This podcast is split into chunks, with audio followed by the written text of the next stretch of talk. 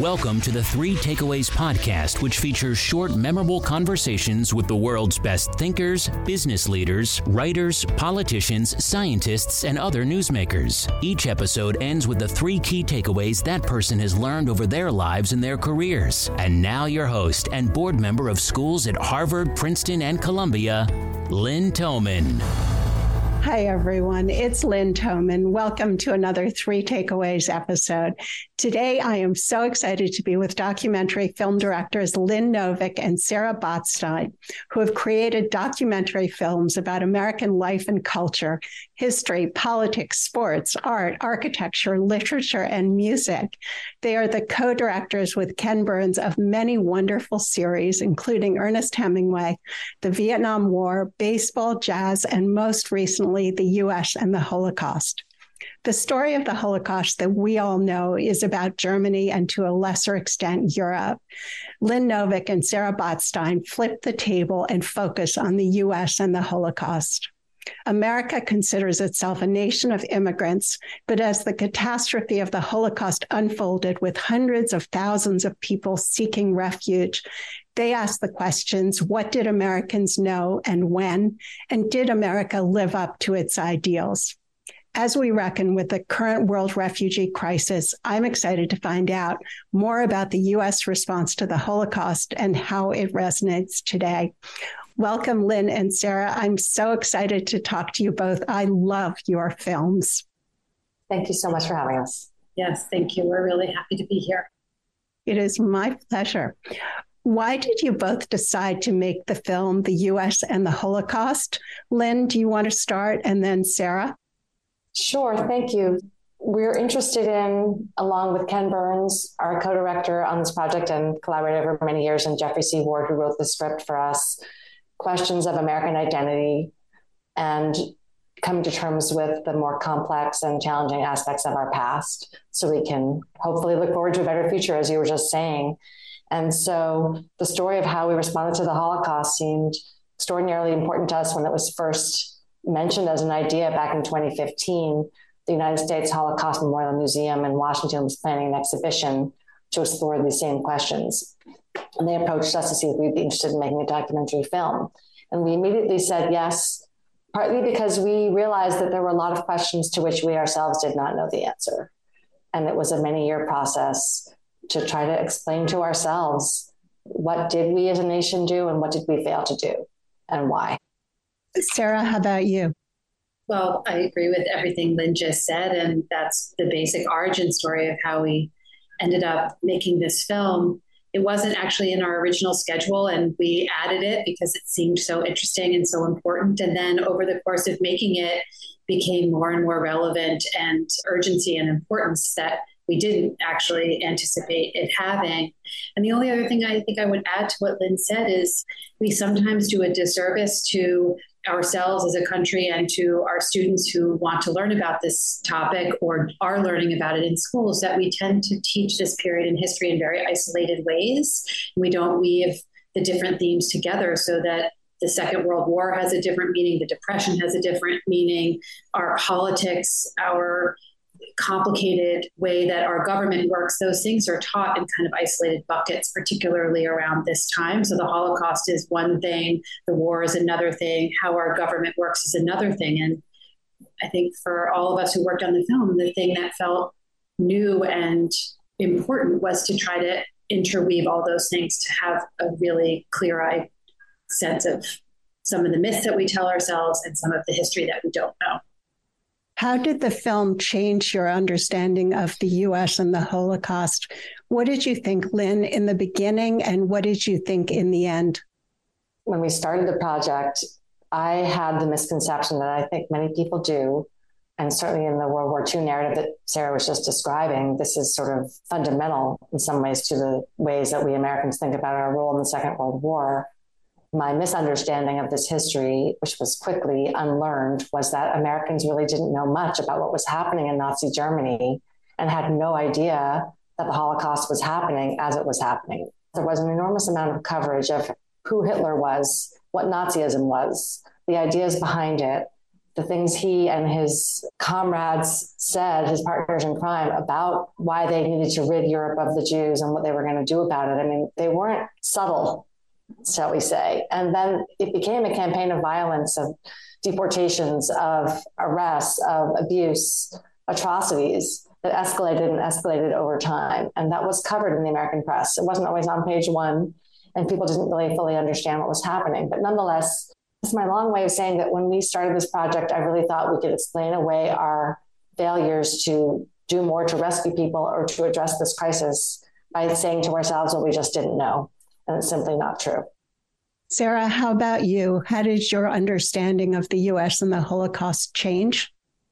It's less how it changed and more that we learned to just amplify what Lynn was just speaking about. I think what surprised me, if there was something really surprised me, and I think all of us very close to the project, is that in addition to what Lynn was just addressing, that Americans did have a lot more information than I think we like to tell ourselves, or many people think that we had.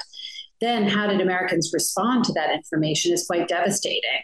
So, I think we all often say this what was very surprising for me, honestly, in a very pure way, is in 1945, once there's no question of what happened and the photographs had been shown, people were struggling to try to make sense of this enormous catastrophe and tragedy. Americans didn't want to let refugees in then. So it's a consistent theme in American history that I think the film really does puncture a hole to describe and to try to understand when it comes to this subject, but then generally in terms of American history. So it's surprising to learn how deeply embedded in our American culture this notion of attention about what kind of a country we are a land of immigrants and a land of safety and refuge for the oppressed and the people who are looking for a brighter future or not. And we've been struggling with that for our whole history and that's why we want to make the film is to learn. And then, as Ken always says, to share with our audience what we learned. I learned so much from this series. It was really eye opening. How did the leadership feel? The president was Franklin Roosevelt. What was his perspective, Sarah? We get a lot of questions about Franklin Roosevelt, and understandably so. I think we tend to look back at moments of history and think, okay, who is the president? Who is in charge? And what did they do right? What did they do wrong? And we certainly should look at our presidents and think about what they did right and what they did wrong. And I think Franklin Roosevelt will go down as a great president in American history. And that is true for many, many reasons. He's also the president of a democratic society with an electorate, with a Congress. And what Lynn was just speaking about, anti Semitism there's a long history of anti Semitism here in this country. We can't pretend that there isn't. He had a lot on his plate that is not excused when I think Americans and we think could have done more. There are things he could have done more to help in this crisis. We're not saying he couldn't have done more and Americans couldn't have done more, but the blame isn't only on him, as the historian Deborah Lipstadt says in the film. You have to think about it in a more complicated, nuanced way to try to understand actually what he did do that was unusual and amazing and he deserves credit for and what he didn't do enough of and we try to point out both of those things in the film I just want to add one thing because we haven't really explicitly been talking about this, but now that the film has been out, I think it's worth saying, which is that when you look back at history, I mean, there was a very strong, there is a strong at this moment desire on the right to sort of pin the failures of the United States for not doing more to save the Jewish refugees of Europe on Roosevelt and the Democrats, and to say that this is a Democratic Party failure and that Roosevelt is anti Semitic, and that's why this happened. And just as Sarah was saying, it's a, the nation bears the responsibility. And it fits too neatly into our current politics to think about it that way. And at that time, if Republicans had been in control, they would not have opened our doors to let in more refugees. So it's an interesting thought experiment, and it's important right now because we're living in a real moment today where these things have a lot of importance, and there's a lot of coded language around what are we saying if we hold Franklin Roosevelt responsible, the greatest Democratic president, as Sarah was saying. It's important for us to kind of take a step back and think about that. The US accepted more Jews than any other country. I think about 225,000 But the limits on accepting Jews, as you point out in the movie, and as you show so heartbreakingly, resulted in many more unnecessary deaths. Over 6 million people were killed. Who do you think was responsible for the reluctance to accept more people? The president, you think, had limited responsibility, but is it the Congress, the State Department? Who do you think it is, Lynn? As Sarah was saying, we have to be careful not to give too much power to the president, given the way our government works. The State Department has a huge burden of responsibility here because there was a system that maybe seems archaic to us today, which was a quota system and that was set up in the 1920s, long before Nazis were controlling Europe. But it was set up to keep Jewish people out of the United States and other quote unquote undesirable immigrants. So they put quotas on every country, and they were hoping to bring in more people from England and Germany and what they called Nordic countries at the time. They were considered real Americans or potentially good Americans. And the people from Southern Europe and Eastern Europe were seen as a danger to our society. So that was in place before any of this catastrophe started happening. So the State Department was enforcing those quota rules, and there were wait lists of tens or hundreds of thousands of people who had applied for visas to come to the United States, but there was a quota. Only so many people could come from Germany, so many people can come from Poland, so many people can come from Hungary, wherever. And so the thing is that even within that system, the State Department could have perhaps not had to be so picky about enforcing the rules. They could have bent the rules a little. They could have been more compassionate about it. And instead, they went the other direction. They kept on making it harder and harder and harder. And that's because there was pervasive anti Semitism in the State Department. It was an old boy network, kind of the white Anglo Saxon Protestant elite were running the State Department, a lot of them Southerners and nativists, and they didn't want Jewish refugees coming here. And they did everything they could to stop it. So I think the State Department bears a lot of responsibility, but that's within the narrow confines of this quota system. So it's really the American people who did not want to change that quota system. We also didn't have a fully realized refugee policy because there hadn't been a refugee crisis quite like this in modern history. So I think both of those things are true. There is an enormous cracking down and narrowing of what we're willing to do is surprising for people to understand. It's not just mild indifference. The film series ends with some more recent events. Sarah, can you tell us about those? Spent a lot of time, as you can imagine, discussing not just how to start the film, but how to end the film. And we had many conversations amongst ourselves. Do we end the story in 1945? Doesn't seem like we should. And then while we were making the film, events like Charlottesville, Pittsburgh, and January 6th happened. And so it felt important to try to show some of the terrible things that are happening, not just around the world in foreign countries, but here. So, how did you make this film behind the scenes? What was it like? This film is unusual for us because we started editing while the coronavirus crisis fell upon us. So we edited the film entirely remotely. We went from an office on 31st Street and 6th Avenue and an editing house in Walpole, New Hampshire to 20 different locations very, very quickly as a team. And then we had to find ways to get archival material, to edit remotely, to get digital stuff going from one place to another, which is typical of pretty much everybody trying to work from home. But in order to film, particularly the live cinematography, we had to find people in remote parts of the world that we had worked on. Normally, we would get on a plane with our crew in New York and go to Poland, Ukraine, Berlin, wherever we were going. We were obviously not able to do that. And we were introduced to an extraordinary group of Polish producers, cinematographers, and they worked out of Warsaw and they were able to film while the memorial locations were closed mostly for COVID in extraordinary places at different times of year and go into Ukraine and in Poland. And then as it looked like the invasion might happen, we really scrambled not just to get the archival material to us, but also to finish all the filming that we had to do. There was an enormous amount of just COVID management and safety protocols to try to make the film. And then we accelerated the broadcast by a year. So not only were we trying to make the film during COVID, we were doing it on a year less time than we thought we had.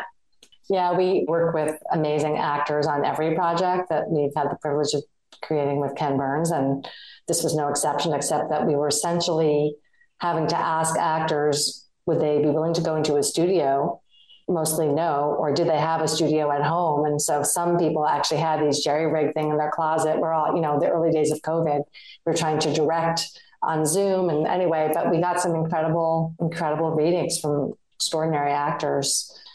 Could not have been easy. And how did you both deal with the emotional impact of the horrors of the holocaust?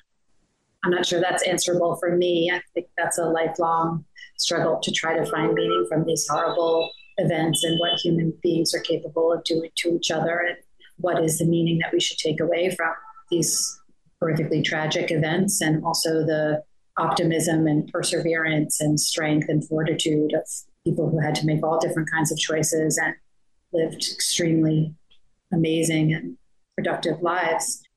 I think we can't do our job unless we really care about the story whatever it is we're telling. And we have told some rather tragic stories in the past, but this one is the one was very difficult. It's difficult in different, each one is different in a different way. And I'm not comparing them or even contrasting or finding equivalents. But for us, meeting with people and talking to them about what they experienced and remembered, what usually happens is it's you're going along and you're sort of trying to make sense of this incomprehensible event, or it's actually not incomprehensible, but sometimes can get easily abstracted. Usually, in the course of a project like this, there will be moments where it becomes really real. One photograph, one piece of footage, one person telling you something, or some connection that you make, or sometimes a piece of music. You get occasionally sort of a portal into the feeling of what is happening. That's not every day, it's not all the time, because you can't actually function if you're really feeling it the entire time. But when that happens, it's pretty devastating. It must have been extraordinarily hard for you both and your team during the isolation of COVID. Before I ask you both for the three takeaways you'd like to leave the audience with today, is there anything else you'd like to mention that you haven't already touched upon? What should I have asked you that I did not? I don't think so. Okay. No, it's great. Lynn and then Sarah, what three takeaways would you like to leave the audience with today? I think it is important in these really challenging times. And I personally find the last five, six years some of the most disturbing and difficult times I can remember in my adult life of the pandemic and our politics and what's happening in the world and climate and all these sort of mutually overlapping crises and catastrophes that it is overwhelming the world we live in right now. And I found that to be quite acute. And so it has been very helpful to try to study the past and find the traces of what we're living through now in the past in different ways. And that's, I think, something we can all practice in different ways. So that's one takeaway. And another takeaway, I guess, would be that not to take yourself too seriously, to sometimes find humor and delight in the silly things that happen. So try to laugh Sarah, what are the three takeaways you'd like to leave the audience with today? Going to sound a little bit like Lynn. My first takeaway, which I did learn from my grandmother who survived this period in Switzerland and got the relatives who I knew growing up out of the Holocaust, always told us as children that life is long and you need to move forward. You can't look back or stay stationary, that you need forward motion. And I think to not see yourself as a victim for people who live through this time. And I think it's a good life lesson generally to just move forward in your life, whatever is in front of you. I'm going to totally take from Lynn that a sense of humor is extremely important. When I married my husband, he said, The only thing I need you to promise me is that you'll never lose your sense of humor. So when I do, he reminds me of that and that I think it's important to look around you and pay attention. It's a privilege to live in a democracy. It's a privilege to have the right to vote, and you should exercise it. Back to my grandmother, I don't think she ever missed an election, and she certainly wouldn't have let us miss one. So, those are three takeaways for me. Lynn, what's your third now? maybe just building on all the things we've been talking about. As you were talking, Sarah, I was thinking, as dark as things are, it's also really important not to give up. This is another version of the same thing we've been talking about, but it is hard not to feel that we're all completely fucked, as my children mm-hmm. often tell me. And maybe we are, but we still have to live. And so we can't give up and not to be Pollyannish and think everything's going to be fine because it might not be, but you have to give yourself some agency and just try to be hopeful, even in dark times. Thank you so much for your extraordinary films. I love all of them. They are amazing to watch, and I've learned so much from each one. So thank you both. Thank you so much. Thank you.